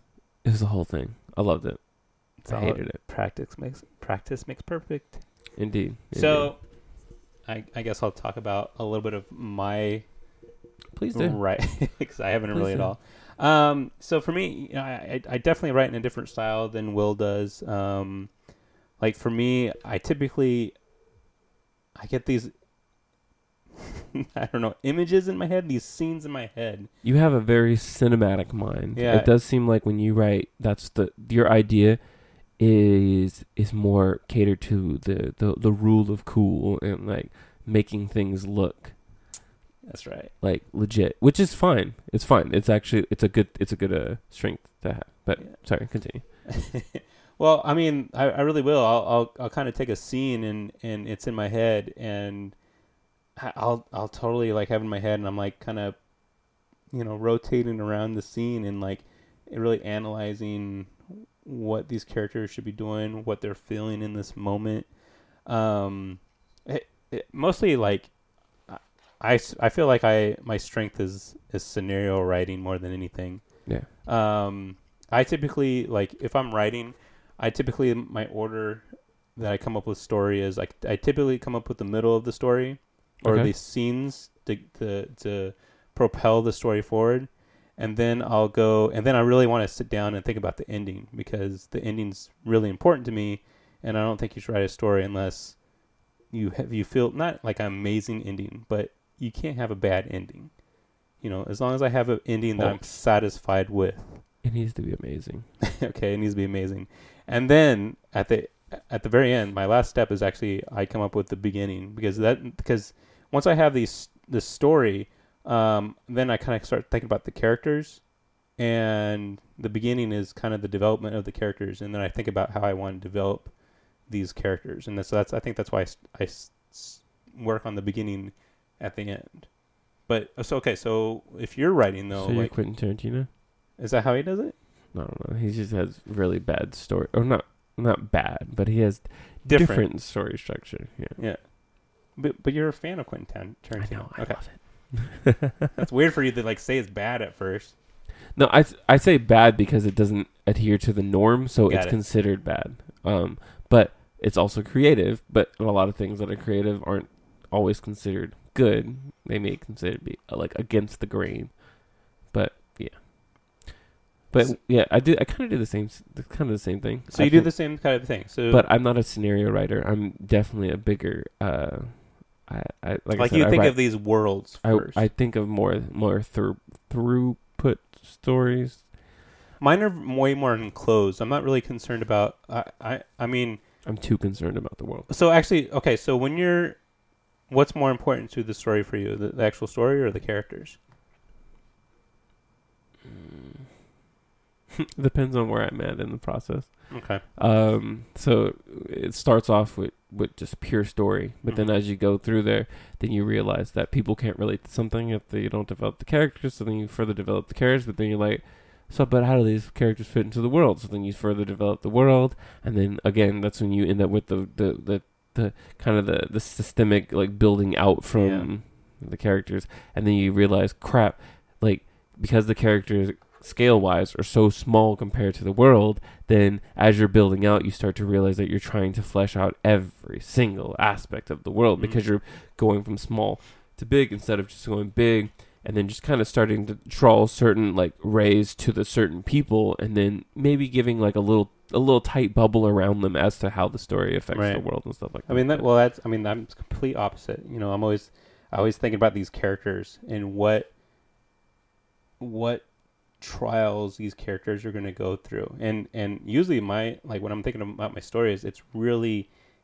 encapsulated around these characters, yeah. and they might be in this huge world, but I I always, like I always want them to be the center of it. You know, Right. and and if there is other things happening around the world somewhere, like they're somehow going to be involved in it at some point, and Makes that's the sense. on- that's the only reason it's important. Otherwise, the rest of the world's just I don't care about it. I think that kind of writing might it, it's sometimes better and it, it really depends on the games it really or Mhm. the or even just like the, the the media that is presented in so say for instance that you like if you're writing a book sometimes a very central centralized story around one character that has has minimal world development but the world uh, kind of evolves around them. So like everything that they do you get to see the reactions of those but you don't you're not sitting here like, oh, well, there was a rebellion in in three countries over. I mean, it doesn't really affect this, but it happened, Yeah, and that's my problem when it comes to writing. which is weird for yeah. me because a lot of my influences started with JRPGs, and JRPGs are like, you know, you're this you're the main hero that's going to save the entire world, and Well, the good thing about a lot of uh, a lot of JRPG writing is that they do tend what they do use when when when when doing that is that this person affects the world,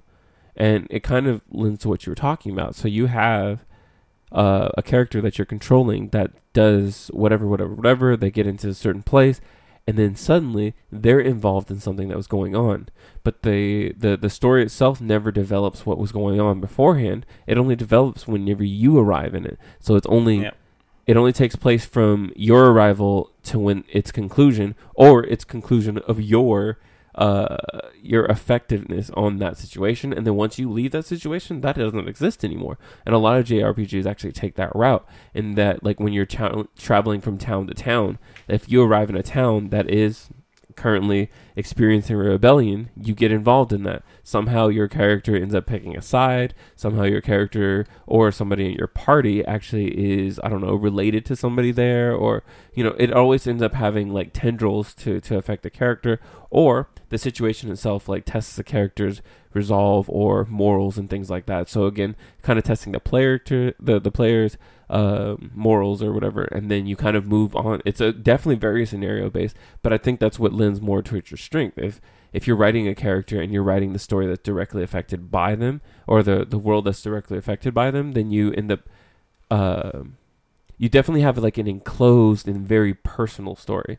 So yeah, and less less expansive, less like, man, I love the world that this person exists in. No, I love this character, and I love that the scenario that this person is taking and, place. and in. that probably that's probably why I don't like games like Skyrim. Like so many people love it, but for me, Yeah. it's just it's not as personal. Um, It's it's not as personal. It, it ver- but that's not strength, and that, I think that's what that's Yeah. what makes it different. Yeah. I I don't know. I guess when I was younger, I probably like some something a little bit more like that. But uh, so when you're writing, do you try to give a lot of instant gratification, or do you kind of go with the long game? Um, it really depends, actually. But I def- I think I tend to lean more towards the the long game. Um, you should know this because you played the first uh, act of, of Destiny and Fate, Mm-hmm. which is a game that I've been working on since I was like a, a junior in high school. Um, or working on the story for that since I was a junior in high school, and I think one of the big things that I that I learned like as I was writing it, or at least that I learned about myself when I was writing it, was that it this isn't this isn't uh it isn't instant gratification. There is certain things that are going to happen to this character that are going to change the world. There's certain things that are going to happen to people around him that's going to change how he feels about the world. His world. Right. So it's like so I, I was writing that, but then at the same time, um, when I had originally originally wrote the story, I thought about uh, I was always thinking about uh, like how is this person even significant? It's crazy because like I had wrote it originally and it didn't feel to me like the main character was actually the main character. It always felt like oh well it's he's just another person. You're just taking the the role of a Mhm. person that exists in this world. a la Game of Thrones type thing. Yeah, it, it, it's yeah. So you're always like you're always kind of a, a uh, taking a step back, and you're you're the perspective of the of the other person or whatever. And it never really felt like the person that you were playing as, or at least the person that you started playing as, had as much weight to the world or even the scenario. So I ended up. I mean, this story's been rewritten like three times, but um, one of the big things that I did is like it's. I definitely realized how much more I am about the long game, and that I wrote all the things that I had given away too early, and it felt like, oh, well, now it doesn't doesn't seem to hold as much weight as it used to. And so then I was like, okay, let me pull some things back and kind of kind of trickle information information into the player um, about people and it about and, and starting to establish personalities and things like that. Um, I think, which is again, it's a JRPG thing, really. Um, creating these characters that you know and you love that you can almost you can almost have an argument about it doesn't feel like that would be his motivation to do this or the she doesn't seem like the kind of person that would do this. Like i know her you know what i mean? Because because that's what jrpgs tend to do. They tend to establish those characters and give their complete personality so that way when they do something in the story it shouldn't surprise you but then if they do something against their character Mhm. completely surprises you Oh, because they have. I mean, every RPG party has like one that's possessed by somebody yeah. yeah specific tropes and everything. Yeah, but but it, again, it establishes everything so that your brain settles into its patterns and assumes what's going to happen next, so you can surprise them. And that's why I'm about the long game. Is if you establish that all the characters feel a certain way and that have a certain personality and things like that, then as you're progressing the story, you can surprise the player of the game by you know throwing things in there to to to either to you know what to make the per- the player actually go I wonder how they're going to react to this newfound information or this new scenario or I wonder how this trauma is going to affect their character Mhm. because I usually know him to be like this but I don't know what would happen to him if, if this kind of thing happens you know and it, and it and it makes the the player's investment in the story that much more So you like to take. Uh, so you like to take a, ter- a character and give him give him a scenario and and you're thinking about like oh, how would this character react to this? Yes. Um, I think we had talked about it the other day, and definitely wasn't on the podcast. I don't think. I don't know. Um, I was actually listening to another podcast, and um, There's no other podcast. There's just our podcast. oh yeah, I was listening to this thing that had voices in it, I I don't know what it's called. Anyways, um, I feel like I feel like I just quoted Ghostbusters somehow. I don't, I don't know. Um, but he he was talking about uh about how he lets the characters write themselves, and when- they were interviewing him, I always laugh when I'm sorry. I always laugh when people say that.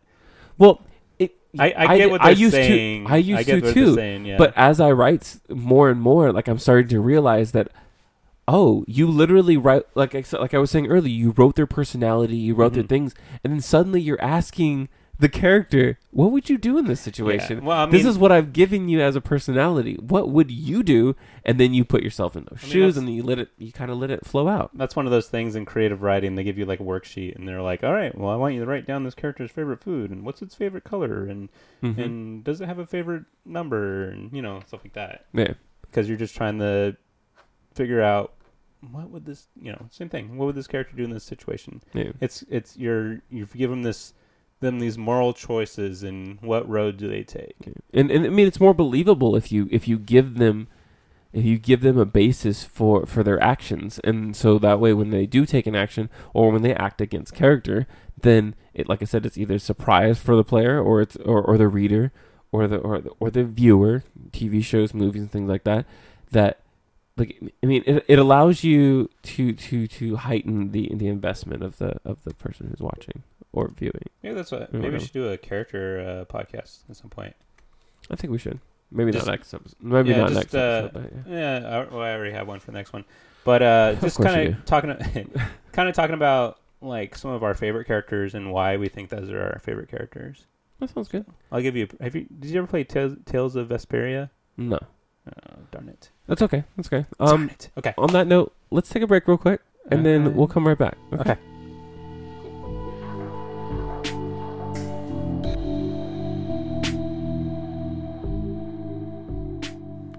So apparently, I like Final Fantasy 14 a lot. You wanted to point that out. I was actually about to say that Uh, when we got back. so yeah, I, ca- I can see it in your face. Yeah, so we actually, so we were going to do uh, RPG gameplay next week, but we're going to kind of continue the the storytelling podcast next week because apparently we have way more to talk about. So much more. Um, but we're going to get into my story I wrote, Mm-hmm. and I know it's what you've all been waiting for. probably not. My, mine was I mean, after hear, I mean, after hearing your sixth grade story, I'm, I'm, I, I would be remiss if this, if I, if I didn't hear this now. yeah, I need to. it's it's not going to be funny like that one. So I'm really sorry that to So next time I should have you write a comedy. Yeah, we can, we can see. I can try it. Um, Actually, just next time, no prompt whatsoever, and I'll make it into oh, a give us- comedy. well, I oh maybe I continue my sixth grade story. That would be pretty funny. Yeah. So, um, so I had to write a horror story, and the I had to have a male protagonist that was an alien lawyer. Ca- sorry, can you pronounce horror? Horror. I had to write a story about horror. Rur. Or, um, so I had a male character that was an alien lawyer, Mhm. a another male character that was a talking dog, Okay. a female character that was a cat criminal on trial, Yep. and a female android assistant to the lawyer, fresh out of the college, just passed the bar exam. Dang. So, I feel like I was way nicer to Wil with what I asked him. Yep. Because the, Yep. the characters they give me seems like they should have been in a comedy or Mhm. Men in Black or whatever. All right. Sorry. So Like that here we twice. go. Okay. Is it gonna be another one of no, it's not gonna be like that at all. Jesus. Uh, the courtroom. See, I'm not. I don't feel like I'm good at reading stories. Um, the courtroom has no windows and is dimly lit. To make matters worse, one of the fluorescent lights is blinking on and off. Sounded like you said flashlights. uh, Jesus. Uh, I try to keep my head down so it will have less effect. Hopefully, the custodial staff will ha- take care of it soon, as it was very unnerving and not helping my headache. Judging by how dirty this room is, though, I'm not sure they have a custodial staff. Ooh. I began to notice a foul odor that fills my nostrils. It was powerful and made my headache feel worse, and I had to fight hard to resist the urge of vomiting. Why did my office send me to this place? It seems the judge is almost ready to enter the room. I bring my head up to look around. Completely out of out of place, there is a large Jesus on the cross hanging on the wall. This Jesus figure appears more tortured and bloodier than any Jesus on the cross that I have seen. This figure gives me chills. It looks like it is staring right back at me. I think to myself, the way I feel, this just feels like a reflection of myself. And where the hell is this place? I look to my right to see my android assistant. She has just passed. Sorry. Okay. she has just passed the bar exam. I always thought it was peculiar that they would have an android take the bar exam. They're programmed to know this stuff, for Christ's sake. I should. I'm glad you recognize that. When I when I wrote that, I was like, dude, they're robots. I shouldn't be so insensitive to in, to equality. I suppose. mm. Uh, so if you haven't tell, uh, there's no dialogue. He's just this is his thoughts. Okay. Um, hey, there's some of the best horror stories of that because it's just like a perspective on Right. on, on everything Right. that's going on. uh, she has her head down, and her hair is covering most of her lifeless expression. For an android, they made so realistic. You think they would give her some personality. I stare at her, but she hasn't moved at all. She just stares at the floor. Is she mentally preparing herself? It seems weird for an android to need to prepare her mind. The li- Ooh, does she have a mind? Hmm. The lighting the lighting is too much for me, so I put my head down for a second until I can gather myself again. I look to my left to see the defendant's lawyer. He is a red Martian. I- I know I should be more accepting of accepting, but their look disgusts me. They look as though someone peeled the skin off of human with a potato peeler. Dang. With The lawyer potato peeler. The lawyer just stares at me, never blinking. I wish he would stop staring at me. Is he trying to intimidate me? I think to myself, only a disgusting Martian would take a killer cat on as a client. Hold on. It's so hard with the characters you give me. Hold. Hold on. Hold on. Hold on. Hold Okay. Okay. Okay. The cat is already on the witness stand to defend herself. I think to myself, that is a weird that is called a witness stand when they when she is lying there. Hey. Lying. I actually put laying there, but lying, there is better. Um, okay. She Oh, I thought that was good, man. Too bad that wasn't intentional. That Sorry, was my good. bad, my bad. Uh, Change it now. Okay. Get rid of that A there. Okay. There we go. Uh, she seems more fragile than intimidating and looks like she has been in one hell of a fight. The judge finally enters the room. As I see who the judge is, I can't help but to think there should be some kind of conflict of interest, seeing that the judge is a dog. I knew you were gonna do that. I love it. See, I kind of gave you more leeway Mm, yeah, with okay. yours because I didn't. Uh, Well, because I didn't name the characters. I Alright. didn't. Anyway, it's because you just could randomly throw a, a dog in there. I thought it was Mhm. cool. I thought it was good. I thought it was good. Anyways, Okay. I need to stop making assumptions, though. The judge begins to speak, but it is impossible to t- distinguish what he is saying. He sounds angry and is yelling at me. What could I have possibly done wrong already? The judge paces back and forth, seemingly impatient. I feel a rush of anxiety as I, as I feel, as I feel as though the judge is waiting for me. I stand up to feel completely lightheaded, and I feel like I am going to pass out. I try moving closer to the bench. The judge begins screaming at me again. I turn to look at, at my assistant. Oh, I, I oh, I forgot to put. I turn to my right to look to see my assistant. She hasn't left my side, as if she's mimicking every every move, every one of my movements. She still won't look up. Is she intimidated too? How can a machine machine be intimidated? I realize that she is not going to offer me any help at all. I turn back to the judge to plead my case. And then I put in parentheses, skipping ahead in the story because I was going to talk about what he was trying to say because I couldn't think of anything. okay. Uh, and then I said, The judge has heard enough and begins yelling at me again. Guilty, the dog barks out three times.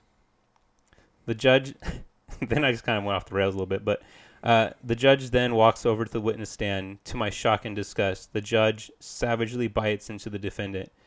Good God, what is happening? What is this justice? The defendant makes no sound as the judge continues to rip her apart. Oh God, I don't know if I can hold can hold back. My stomach is a, is a whole new level of queasy. Queasy. all right, all right. So my question is, and I tried to leave clues as to what is going on, and I did. There's one part I forgot the, I left out, but I was trying to leave clues as to what is going on. Did you did you get any of those breadcrumbs? No, I was just intrigued. I thought they were gonna tell me about the trial, and then I was gonna try to figure out what the. Wait, so the the like I'm supposed to like. Okay. Um. So I'm supposed to actually like figure out what.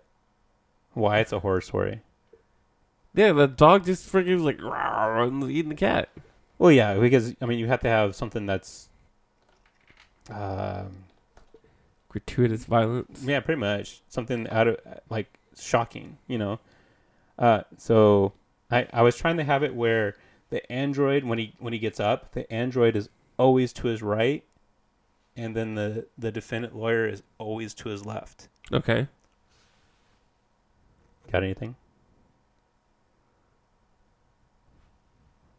So I'll I'll I'll give you the clue. No. I'll give you Well, the hold clue. on. Let kind of. I feel like I'm gonna um, if we pause for a second, but I wanted to. Uh, I say pause, like as in pause your story for a second, but I Mhm. wanted to like add a section here where give the, the listener a little bit of time to kind of figure that out. Too. Oh, okay. Um. So. Anyways. Um. So yeah. Okay. So. Yeah, you're gonna have to. You're gonna tell me how the, how this is going on because it sounds really interesting. So, um, my thought process was that I don't know how the hell I'm going to tell a story with these four characters in a freaking horror story that are Mhm. so comedic. Kind know? of. Yes. Kind. So my and I'll I'll get to I'll get to that part. So one of my clues was when I was talking about um, I was talking about the android and he described her with a lifeless expression. Okay. And then another clue was when I was describing the Martian, I said that they look as though someone peeled the skin off a human with a potato peeler.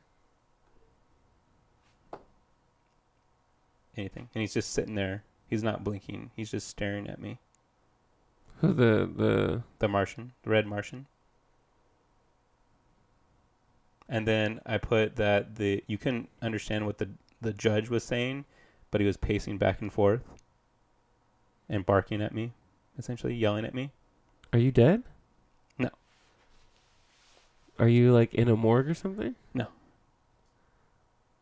I was hoping I gave enough clues. I mean, I I would definitely I would definitely have to flesh out some of these clues and everything. No, I, I, I feel like Um, you've probably given enough, and I'm just stupid when it comes to these No, things. no. So, so what I would have to do is I would have to give uh, visions of stuff that sh- are out of place, essentially, like that cross. Uh, well, that was one of the clues too. Uh, when he looks up at the, there's a freaking Jesus on the cross, a bloody Jesus on the cross Mm-hmm. above the judge stand. You know, that's weird. But then I also said that he was when he looked at it, he said it looked like a reflection of self. And Okay, he he was- said it was bloodier than usual. Mm-hmm. And so, okay, so you want to just give it to you now? Please do. I'm Okay. so I'm intrigued. So my thought process was um, this person is um, they've been strung up. They're bleeding.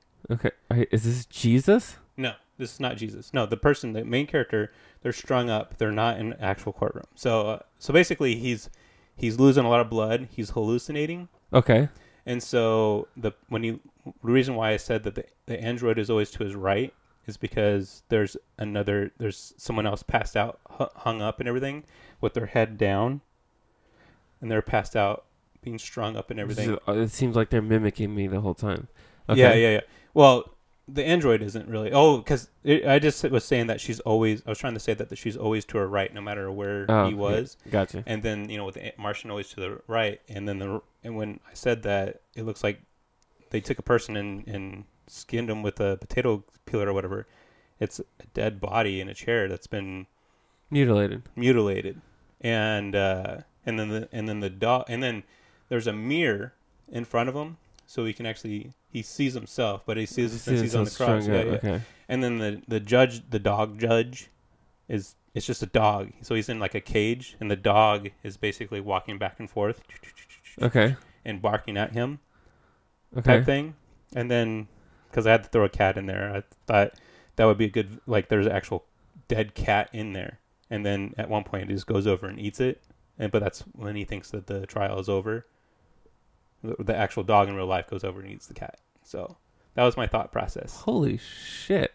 and so and so I was trying to, but I I couldn't I didn't really have a time. No, dude, that literally like I feel like don't add any more to it. That was almost one of those things where you could have the whole scenario play out like an actual courtroom. You Mhm. can have people in there and dude, this is like a hella Twilight Zone kind of Tales from the Crypt kind of thing. Like you have it all playing out as like everything's there and like this dog barking and is actually like saying things and then the cat just kind of chilling there, blah blah blah, doing the thing, and then like as you get towards the end of the scenario, and then when he's like the moment the dog bites into the cat or something, he just kind of like like the the scenario Like a starts flash, yeah, the- Like- or yeah, like starts- a flash, or you of can start to see, like, of the where it really is. like the Yeah, cracks yeah, in the reality, and then you start and then like maybe like pan up from the from the cat, and you start to see like the the scenario looks like it's a uh what do you call it like you you see like the, the the cracks but then you see like it's starting to reveal itself and then that's when you notice the mirror and you see yourself Mhm. strung up and then you kind of take the camera and you do one of those things and you look back at yourself and you start and then you see the uh you see the android or that yeah it's the android which is just another person then you see or technically if you pan to the left or if you rotate to the left and you'd see uh the corpse first but yeah so you see the you see the mutilated corpse next to you and then and then you see yourself and you see the other person just passed out next to you or whatever Yeah, you see reality. dude that that's perfect you, you wouldn't need to add any more to that Yeah, that was okay. So That's dude. That that was okay. Let me be completely honest. I didn't actually expect it to be any good. I, mainly because I gave you a bad scenario. I Right. think. Um, but that dude, that's perfect. I don't know. I wouldn't change anything about that. That was that was that was Let me go legit. ahead- Legit. Let me go ahead and brush off my shoulder. Yeah, yeah. Oh, the, at this point in time is when you're supposed to toot your horn. Toot. That's that's weird. That's Toot that it. seems like a thing you do in private. Toot toot. Anyways, Um, so so I greatly enjoyed that, and I think the viewers will too, so or the listeners. I, I so I'm wondering. So for you, um, did you find it okay? So did you find it difficult to write with constraints? Yes, I always do. I find it easier to write when I'm just writing to be creative because I think writing is a creative endeavor, and whenever there's stipulations added to your creative endeavor, it all it never it tends to lead towards uh, what do you call it? St- like stifling the Mhm. creative process. But it, it did it feel sa- satisfying when you were able to do it? Yes. That's why whenever I wrote that little scenario, I actually was a little happy about it, and I was Mhm. like, "Ooh, I can write some more of this because it's fun now." Because now Mhm. I've already like injected my own creative flair into it. Yeah, it's it's kind of interesting how that worked actually. Yeah. Because I was the same way. I was like, oh, okay, I figured this out. So but actually, then once you write it, like, dude, I'm telling you, that's brilliant. so well, you know, and you always take you always take um, oh god, what's the word? Uh, when you're taking influence from something else, what's that called? Paying homage or I don't know. Yeah, whatever it is. Uh, but so one of them was um, so I just watched. so uh, so some a little of my inspiration was uh, from Castle Rock. Actually, there's a scene in there where you know the character didn't really have their right mind. hmm Uh, and then the actually another inspiration was from uh, there's this episode in Supernatural where in Supernatural uh, the way they do genies, like a magical lamp genie, Okay. uh, they actually have it where it's the same scenario where the genie, uh, the main character Dean, he he strings him up, right? Okay. And what? up a, a, a genie? No, no, no. Uh, the genie strings Dean up. He's, Okay. he, you know, he strings him up and everything. And the whole episode is is almost like a um, oh, what's that? What's that Christmas movie where like he he's like in a different reality and he's like, oh, I want to go back to my own reality that I thought sucked. Hmm. Um, um, what is that? I don't know what it's called. Essentially, like, it, um, these characters that had died in his life, they were there, and you know, it's almost like it's a beautiful life, you know, and everything. And that's what the and so you know their interpretation was the genie gives wishes. Well, this genie is giving the perception of ev- giving Dean everything he wants or thought he wants, you know, but in reality, he's he's essentially feeding off of him. So they had the genies be kind of a, a demonic creature. Oh, they're so they're closer to jinns, I believe. Oh, it- never mind. Damn it! It was it's just called a jinn. oh, oh, sweet. Okay. Which, which actually do feed on the souls of the people who make wishes because what they're. I mean, think about. Have you ever played a game called Twisted Metal? Uh, kind of. Okay. So at the end of Twisted Metal, there's the guy that grants wishes, and when he does it, he grants wishes in a way that is definitely counter to what the people intended. So, say for instance, one guy, he once he completes the game, he says, "I want to be seen by the world." So, what does he do? He takes that guy's face Oh, that's and he right. stretches it Yes, along yes, the whole atmosphere, Yeah. and he just suffers there for the rest of his life. Mhm. And I think when you was explaining that, I was like, "Dude, that's exactly what that is." God, what, a, what a dick. Okay. Okay. I think Well- I think it's creative, and I love Wor- words are hard. Gosh. Yeah, yeah. Words are hard. So, That's you that's got anything crazy. else? Um, not really. I was expecting my um my parents to be here. They were going to be one of the The live people- audience. the live audience. Yeah, but it looks like they're running a little late, and even if they do arrive, they'll probably just walk in. they're gonna be the laugh track and all that.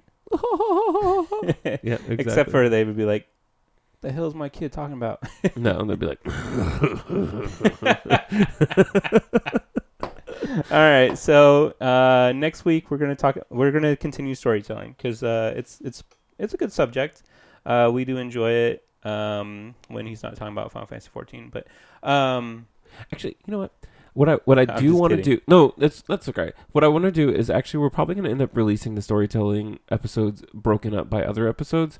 So mhm. we might actually interject other episodes in between, Yeah, just to kind of give you a break. It, I think I feel like it is going to probably lend to a little fatigue, so people may not really like it that much, and may want to talk about other things. But it's okay. So I'm going to add this to the end. I should be adding this to all of them. Uh, whatever you listen to us through, click like.